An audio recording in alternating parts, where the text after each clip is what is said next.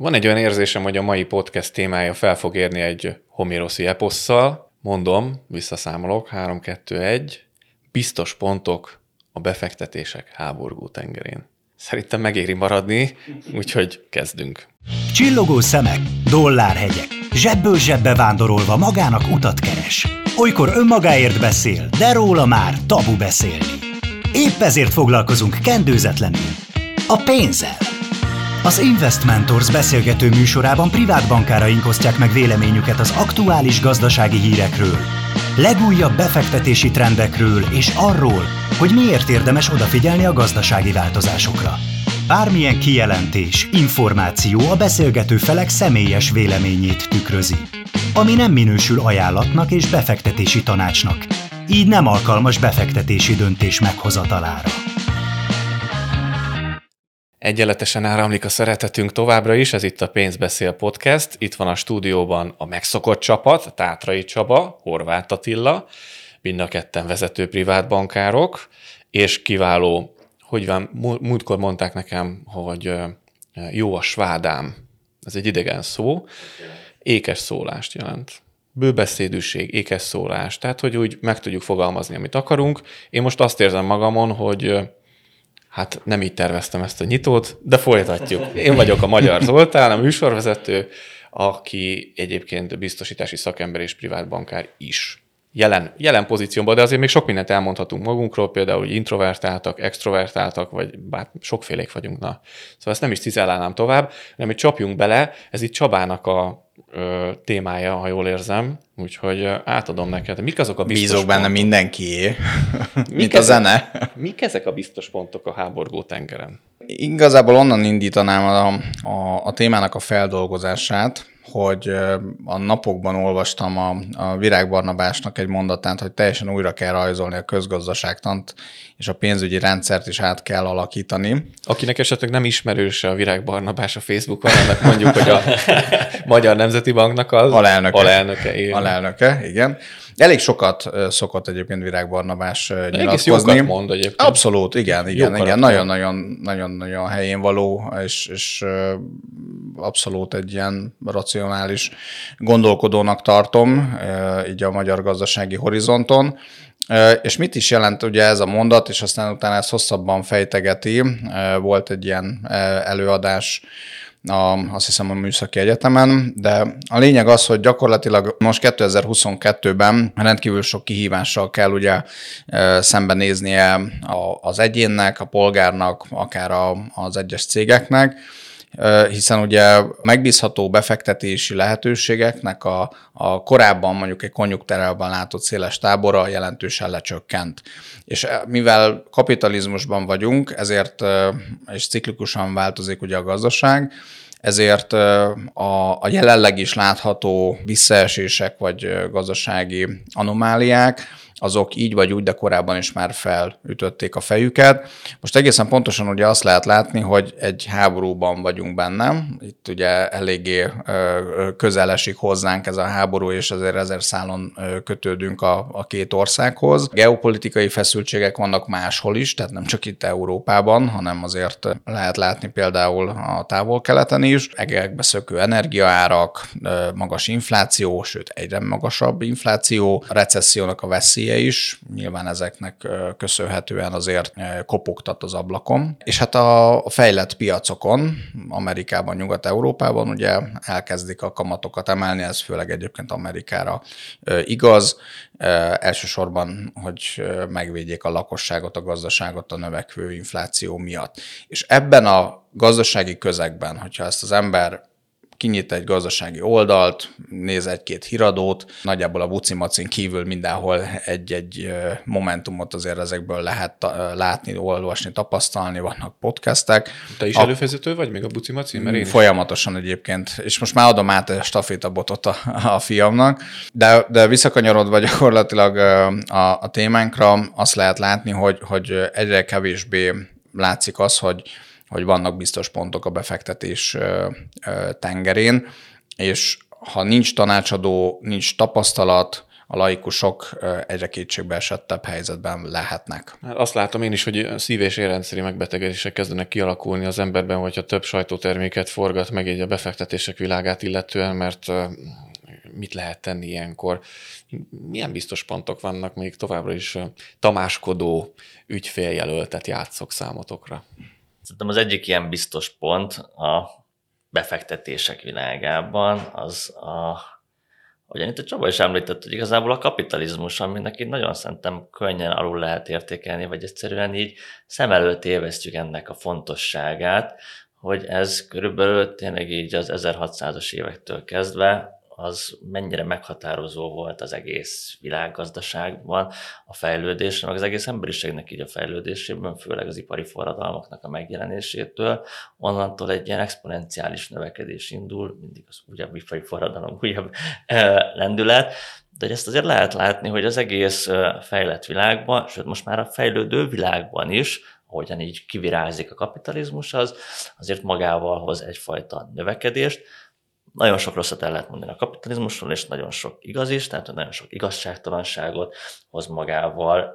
Nagyon egyenlőtlenséget. Egyenlőtlenségeket, és azért köz, közel távol, távol sem lehet azt mondani, hogy ez egy, ez egy minden szempontból jól működő rendszer, de azért azt mégis el lehet mondani, hogy egy visszatekintünk erre a közeli, az elmúlt pár évtizedes, vagy csak a közelít is azért ne pár hónapos, hanem pár évtizedesre, vagy a távolabbi több évszázados múltjára a kapitalizmusnak, azért a fejlődés, a növekedés az a lételeme.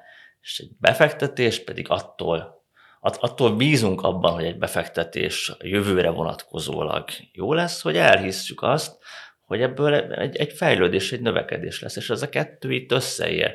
Hogyha valaki hisz a kapitalizmusban, hisz, hisz abban, hogy ez egy, egy növekedés fog hozni így a világban, mint ahogy az elmúlt évszázadokban így hozott, akkor, akkor az nyugat lehet, meg bízhat a befektetésében. És ha ez nincs meg, valakinek e felül két egyei vannak, ott hát ott azért tényleg azért sokkal nehezebb biztos pontokat találni.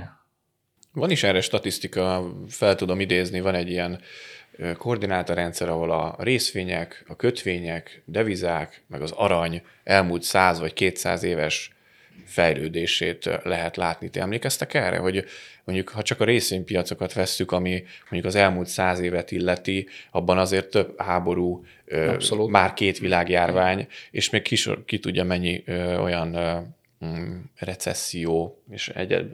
A Szovjetunió felbomlása, rengeteg geopolitikai feszültség, hát rengeteg háború volt a 20. És, században. És emellett emlékeztek, hogy mennyi az átlag hozama a, mondjuk csak a részvénypiacoknak, mondjuk az elmúlt száz évben? Tehát az USA piac ilyen 10 9,8 azt hiszem. Igen, és ugye még 9 félre emlékszem, vagy 9-10 között. Még múltkor láttam egyet 200 éves bontásban, ott is ilyen 6 6-7 százalék között volt az átlag Pedig a polgárháború és stb. Hát azt még sorolhatnánk, hogy mennyi minden volt.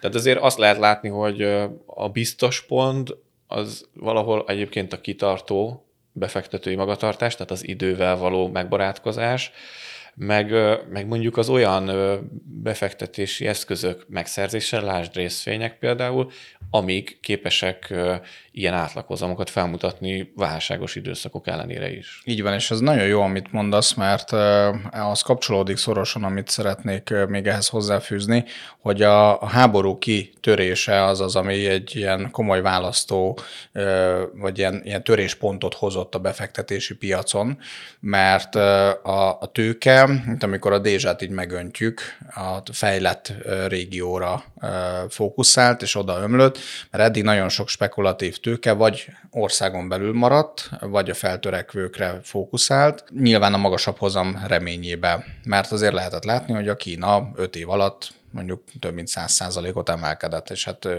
irdatlan GDP növekedésen van túl az ország, és még nagyon sok más országot lehet mondani, és az igazán magas kockázatvállaló ügyfelek ezekbe az országokba kerestek maguknak lehetőséget.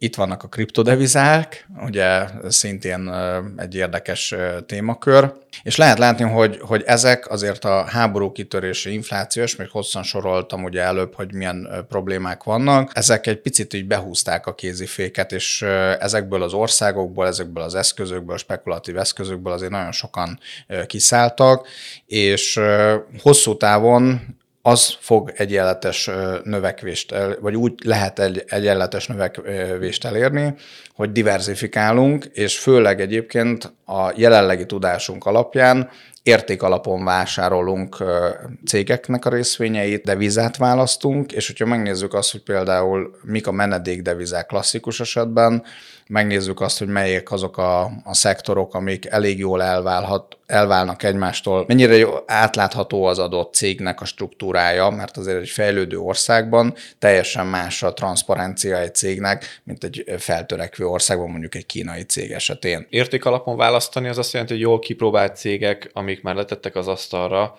hát olyan ö, vállalatok papírjait, vagy olyan területekre történő befektetést is, alatt? Is, is, igen, meg, meg klasszikus esetben ugye kifejezetten azokat a értékalapú befektetésnek mondjuk klasszikus esetben azt nevezzük, amikor mondjuk egy cégnek az értéke, a, amit én is, meg a piac is kvázi gondol mondjuk a bevételek alapján, osztalékpolitika, adózás előtti, utáni eredmények, stb. ezt hozzá lehet sorolni, eh, ahhoz képest alulértékeltség, tehát alatta van a, a, az árfolyam, Aha. mint ahol valójában a cégnek lennie kéne. Ja, ehhez már a szakértelem viszont kell. És igen, és ez, ezért van az, hogy viszont nagyon sok lehetőség van azért a 21. században arra, hogy ezt a terhet levegyék a lakossági ügyfelek magukról, és vannak vagyonkezelések, vannak vagyonkezelő cégek, hedge fundok, befektetési alapkezelők, ETF-ek, ahol... Investmentors Többek között, igen. Csak a nagyobbakat említsük.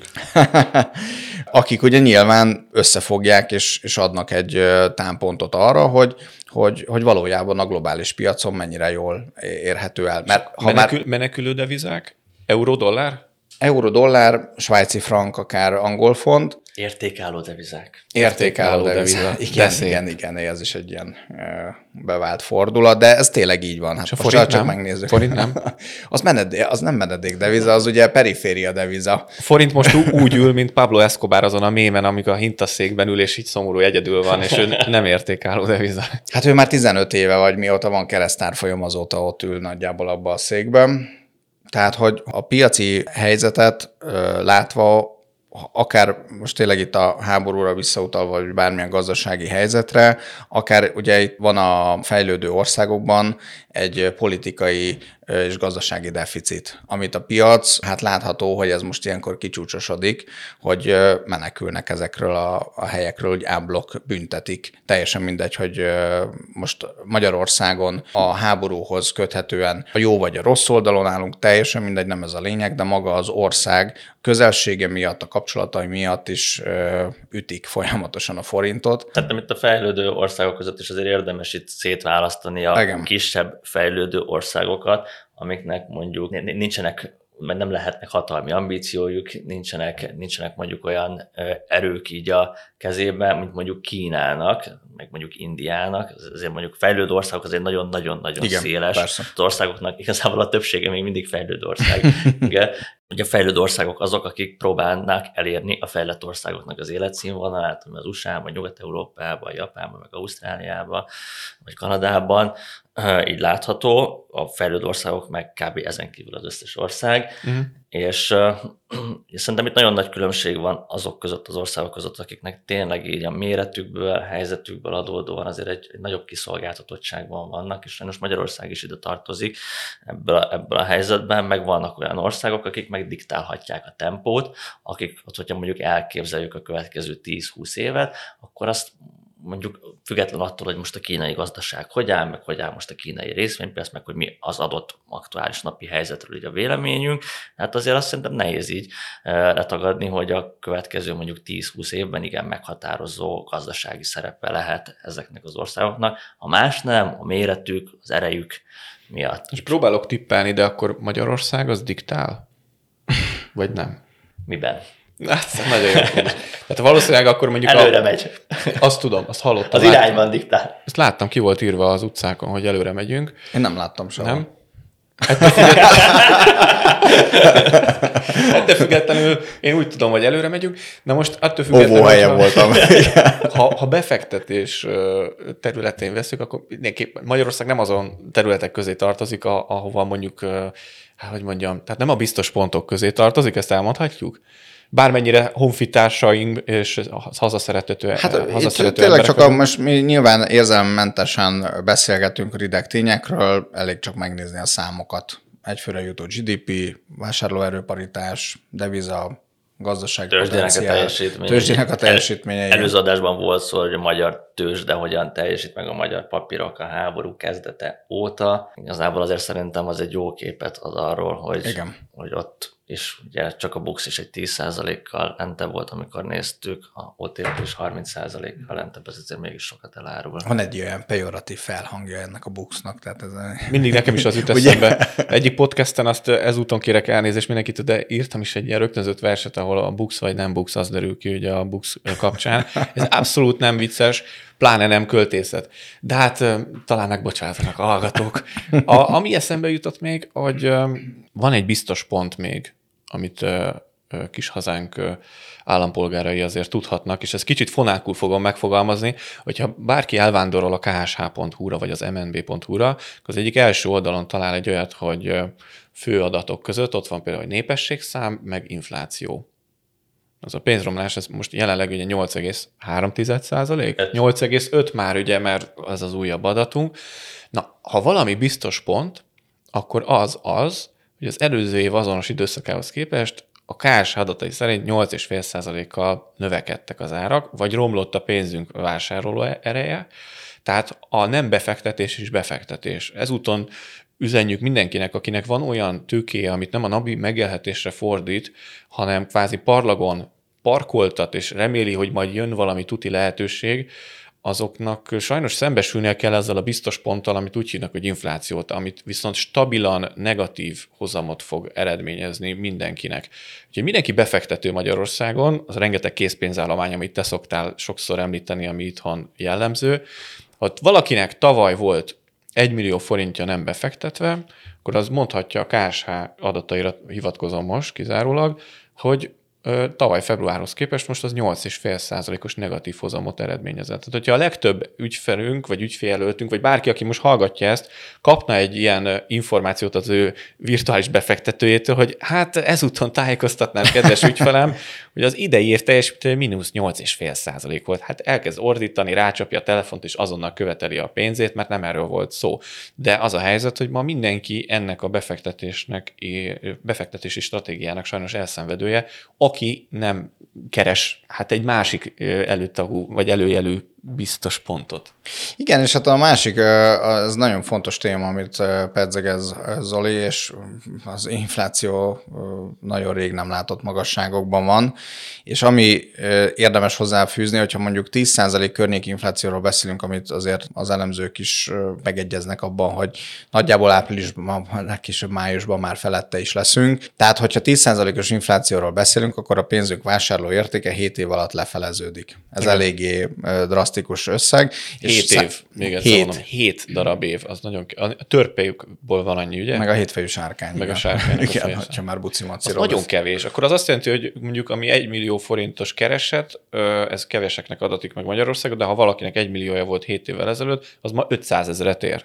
Igen. Az nagyon combos. Nagyon. Nagyon igen, és ugye pont a, ugye nemrég a, egy kormányinfon hangzott el, az, hogy valójában, hogyha nem lenne ez az árstop, az ársapkák, nem lennének így limitálva egyes termékeknek az árai, akkor ez nem 8,5, hanem 13,5 százalék lenne. Igen.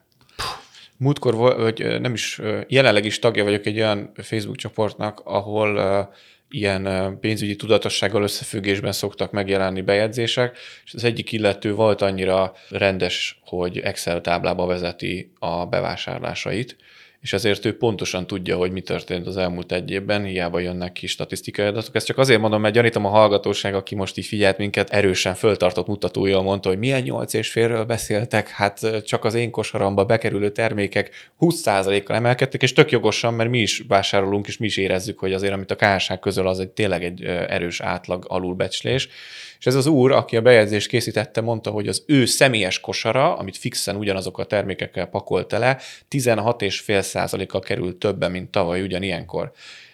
Mondtuk neki, hogy ne kis, ne, ne kis dobozos sört vegyen, mert az egységárba ráfizetés, de azt mondta, hogy muszáj volt statisztikai hűsége miatt ugyanazokat a tenni, de rájött, hogy min lehet még faragni. Egyébként a KSH-nak, hogyha megnézik a komponenseit, amiből ugye a fogyasztói kosárár össze, ezt is Csaba szokta masszírozni ezt a témát, de hogy van benne kb. ezer komponens, különböző reprezentáns, azt most mondom mindenkinek, hogy ez nem a Harry Potterből egy ilyen varázsiga reprezentáns, meg dementor, meg ilyenek, hanem ezek ilyen mutató számok, szolgáltatások és áruk, tehát a sertés comb csont nélkül, nem tudom, meg a masszázs is benne van, és azért meg lehet figyelni, hogy mondjuk egy gyermekkocsi, alias baba, baba autó, hát babakocsi, mindegy, az 2018-ban 50 ezer forintba került 2018. januárjában, ezt konkrétan emlékszem rá, most 2021-ben ugyanez a babakocsi 90 ezer forintba kerül, tehát majdnem meg kétszereződött az ára négy év leforgás alatt ennek az árunak, és gondoljunk bele abban, annak a családnak a helyzetébe, aki mondjuk 2018-ban úgy döntött, hogy vállal egy gyereket, és azt mondta, egy gyereknél megállunk, vettünk is neki egy babakocsit 50 ezerért. Majd két év múlva elpasszolják a kocsit, mert hát már nem kell, és akkor mégis jön egy égi sugallat, lehet, hogy egy adópolitikai beavatkozás, lehet, hogy a kormányzat fiskális politikával begyújtja a hálószobában a kandallót, és új gyerek jön világra, Kárpát-medencénket gyarapítja, és akkor eszükbe jut, hogy hoppá, ugyanaz a kocsi, amit már eladtunk, jó lesz a gyereknek, az másik gyereknek is. Bemennek ugyanabba a boltba, és mit látnak? A gyerekek, itt el, elírtatok valamit a címkén. Hát 50 ezerért vettük két éve, vagy hát négy éve, most meg 90 ezer, ugyanez a kocsi? Igen. Azt mondja a feleségének, de nem baj, mert növekedett a bérünk. Ja, hogy nem ennyit növekedett a bérünk? Ajaj, na ez a probléma ezzel, hogy a béreink nyilván nem követik le, legalábbis ebben a ritmusban egyáltalán nem az árak változását, úgyhogy mindenki egyéni kosarát szépen figyelgetheti, és megtapasztalhatja, hogy neki miért ennyire égető az infláció. Hát és vannak ilyen ártorzító, vagy inflációtorzító egészen pontosan elemek benne, ugye ez az összehajtató turista térkép, a 10 darabos írható DVD, a briket, a kvarcóra, az meg az dolgok. elektromos olajradiátor, nem tudom, hogy a hallgatóság közül hányan vásároltak, de nyilván tehát az inflációban mindig is Magyarország élen járt, azért itt, hogyha csak az Eurostat adatait nézzük 2000 és 2020 között, és és ugye ez a brutálisan magas, ez nincs is benne az utolsó két év, az ilyen 118 százalék 2000 óta, és hát nyilván erre még rá kell számolni 2021-et, meg 22-t is. És akkor a megoldás az ugye arról szól, mert beszéljünk egy kicsit erről is szerintem, hogy Engem hogy, hogy alapvetően hogyan lehet ezeket ellensúlyozni. A diversifikációt már ugye említettük, de talán vannak olyan trendek, amiket úgy hívunk, hogy megatrendek, azok mondjuk egy átmeneti megoldást tudnak nyújtani a következő egy-két évtizedre, hogy... Most mondani, hogy átmenetileg mondjuk 20 évre? Mondjuk 20 évre, igen. és akkor így le is van a gond azzal, hogy nekünk folyamatosan keresgélnünk kell, és föl kell készülnünk a bizonyos gazdasági kataklizmákra, mert ezek úgyis be fognak következni. Tehát az emberek, hogyha ha, ha ugyanúgy számolnak, a, mint az, hogy le fog menni a, a nap, a, a nap végén, és akkor este, este köszönt be, ugyanúgy egy gazdasági krízis is be fog köszönteni, viszont hogyha ha jól szét vannak osztva különböző területek között, ilyen például ugye a, az ESG forradalom, amit szerintem érdemes most már egyre gyakrabban, egyre hangosabban mondani. Szerintem csináljunk erről egy podcastot az ESG-ről külön, mert, mert külön eleve igen, megtanulni. Mint, a... megújuló, mint megújuló, fenntartható fejlődés. Ugye ez azért is érdekes, mert most pont volt egy nyilván az energiaválság is, ami most felé Európa is öles léptekkel halad, hogy minden ország évente a GDP-re vetítve egy 3-5 százalékot fog költeni 2050-ig a fenntarthatóságra, van, vannak ilyen előrejelzések. Ez egy hosszú távú beruházást jelent az ország részéről is, és hosszú távú megoldást jelent a befektetőknek is, hiszen rengeteg cégnek az árfolyama ebből profitálni fog és emelkedni fog. Támogatások például. Támogat, állami, tehát amit állami, állami erővel támogatnak, az egy elég, elég masszív jó befektetés. Ilyen volt, ilyen volt korábban az ingatlan. Azért legyünk őszinték, hogy az ingatlan piac nem attól szárnyalt, hogy most itt hihetetlenül komoly külföldi tőke jött be, részben az is, de főleg az állami támogatásoknak Azt akarom mondani, hogy a családtámogatások intézménye ö, gyújtotta be ennyire rakétát az ingatlan árpiac, piaci folyamatokban? Az alacsony kamatkörnyezet, a befektetéseknek a hiánya, a viszonylag normális infláció, illetve egy konjunktúra és a rengeteg állami támogatás. Ezek összértéke adta Ez olyan, mint a dinnye árus esete, hogyha lenne dinnye támogatás, a két, az országút két szélén áll a dinnye árus, és akkor tudja, hogy jönnek olyan autósok, akik kapnak dinnyevásárlási támogatást, és amint meghallják ezt, egyből elkezdik a krétával áthúzni az előző árat, és egy magasabbat beírni, hiszen tudják, hogy hát nem minden autós fog dinnyés, dinnye támogatást kapni, de nagyon sokan, akik mondjuk vállalnak gyereket, azok kapnak dinnye támogatást. A többiek, akik nem vállalnak gyereket, őknek is a magasabb áron lesz az értékesítve. Szóval ez történt az ingatlan árakkal. Elnézést a sútkáért, csak ezt így érdemes tudni, hogy a fiskális költségvetési politika bizony berúgta a motorját az ingatlan áraknak. Így van, többek között. És akkor, hogyha tényleg itt a jövőbe tekintünk, akkor a megújulók mellett a, a, az egészségügy, biotechnológia, a technológián belül is rengeteg olyan szektor van, itt a felhő alapú szolgáltatásoktól, a streamingen át, egyébként a, a vállalat vállalatirányítási rendszereken, vagy a, a tech kütyükig rengeteg területet le lehet fedni, és az embereknek, a befektetőknek tudatosítaniuk kell magukban, hogy az infláció a következő években és évtizedekben velünk lesz. A gazdaság ciklikusan változik, és ezekben a megatrendekben, és arra utalnék megint vissza, vagy kanyarodnék vissza, egyre több feltörekvő ország is szerepel. Nem jelentős mértékben még, de hogyha megnézzünk például egy elkereskedelmet, akkor az Amazon mellett teljesen evidens, hogy ott van egy Alibaba is. Teljesen evidens, hogy egy Tencent, ami például a TikTok, és ugye nem csak a Meta van bent, ugye a Facebooknak az anya cége, van bent egy ilyen portfólióban, hanem benne is van mondjuk egy Tencent. A, ja, TikTok, ha valaki a szóviccek pártján van, az tyúktartó. Tehát hagynék erre majd mindenkinek időt. Az jó.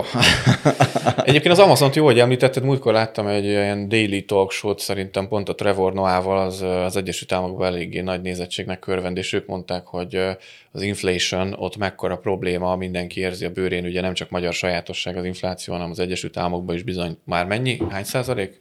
Ja, ott 8,5 százalék környékén van, viszont hát az 40 éve nem látott magasságban ja, van, ja, csak tehát az igazán melbeveri az Üzemanyagárak, meg mit tudom én, meg háromszorozódtak, vagy most tehát, hogy döbbenet változások vannak, és a lényeg, hogy kicsit megoroltak az Amazonra, aki többek között azon cégek közé sorolható, akik az inflációt kihasználják az áraik növelésére, és nem, nem lekövetik konkrétan a változásokat, hanem kicsit megelőzve azt, elébe menve, még talán az infláció kazányába lapátolva a szenet, emelik az áraikat, tehát csak az jutott eszembe, amit mondtál, az ilyen nagy tech óriás cégek, meg egyéb kipróbált vállalatok esetében, hogy ők azért az inflációval szemben nem nagyon fognak vacilálni, tehát simán beárazzák a szolgáltatásaikat, és fognak növekedni, tehát az ő irányukba történő investíció szintén lehet ö, ö, biztos pont így a Igen, mert ezt végig gondolod, hogy, hogy mi is történik ilyenkor, hogy meg, infláció miatt megemelkednek az árak. Ez azt jelenti,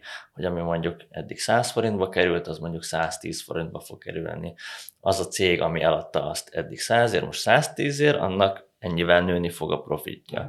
És ugye ilyenkor az elemzések során, amikor megbecsülik egy cégnek az értéket, ugye ez alapján szoktak befektetők, meg alapkezelők döntést hozni, akkor ezt megpróbálják kiprojektálni így a jövőre nézve, hogy a következő tíz évben mennyit fog érni, azokból az eladások alapján, amiből egy kb. lehet számítani.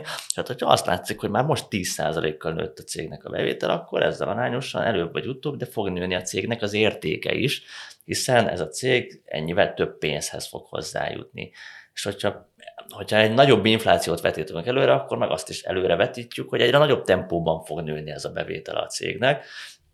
Igazából a részvénypiacon ez megjelenik előbb vagy utóbb, hogy, hogy emelkednek az árak, és ez az értékeltségben, ezzel együtt pedig a befektetőknek, a portfólió befektetéseknek az értéke is növekedni fog. Uh-huh.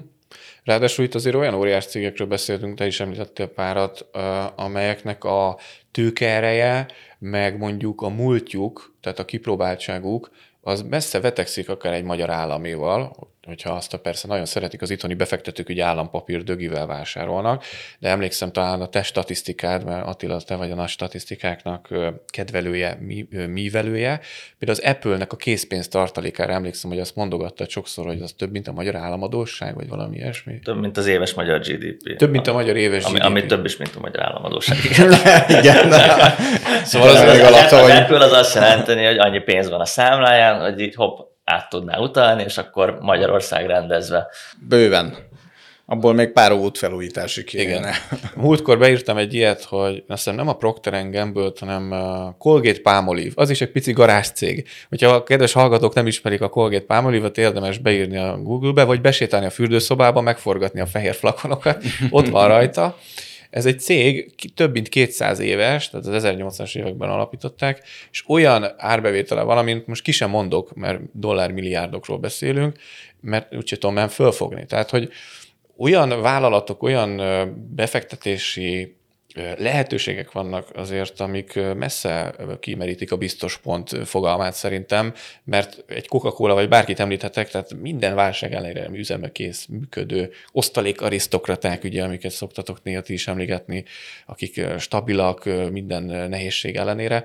Szóval azért ki lehet válogatni olyan elemeket, portfóliót, résztvevőket, akik messze, messze. Vagy az Unilever is, ugye ott ja. több mint két milliárdos a felhasználói köre. Tehát, hogyha abba belegondolunk, hogy azért a, a föld lakossága is valamelyes nő, azért látszik, hogy ja. duzzad, duzzad, Ugye ki tudja, hol áll meg.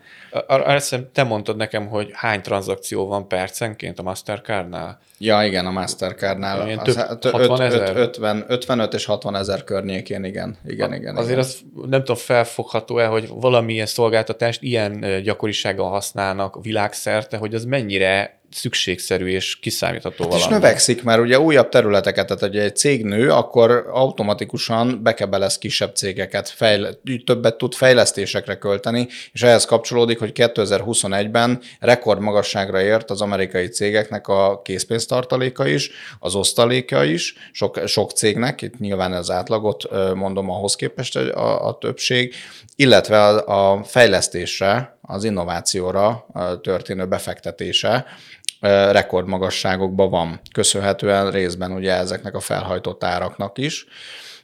És hát a másik az, hogyha most itt a feltörekvő országok felé nézünk, mert itt nem kell elszigetelődni, mert globalizációról van szó, ahogy Kínából elindult, a CIA által felbérelt Tobzoska, aki megharapott egy, kíne, egy, egy, egy űrgét, igen, és az átterjedt ugye az emberre, és utána már mi is el, elkaptuk a koronavírust. Ahogy, ahogy ezek is ugye a globalizációnak a termékei, ugyanúgy a gazdaság is, és ezek a vállalatok teljesen mindegy, hogy Amerikában vagy Európában, hogyha olyan terméket, szolgáltatást állítanak elő, ami piacképes, akkor például az a jelenleg több mint 400 milliós középréteg, ami Kínát jellemzi, vagy a kínai társadalmat jellemzi, ami egyébként folyamatosan növekszik, akkor ott is egyre több ember fogadja be ezeket. Tehát, hogy nem merül ki abban, hogy akkor itt megáll az ország határoknál.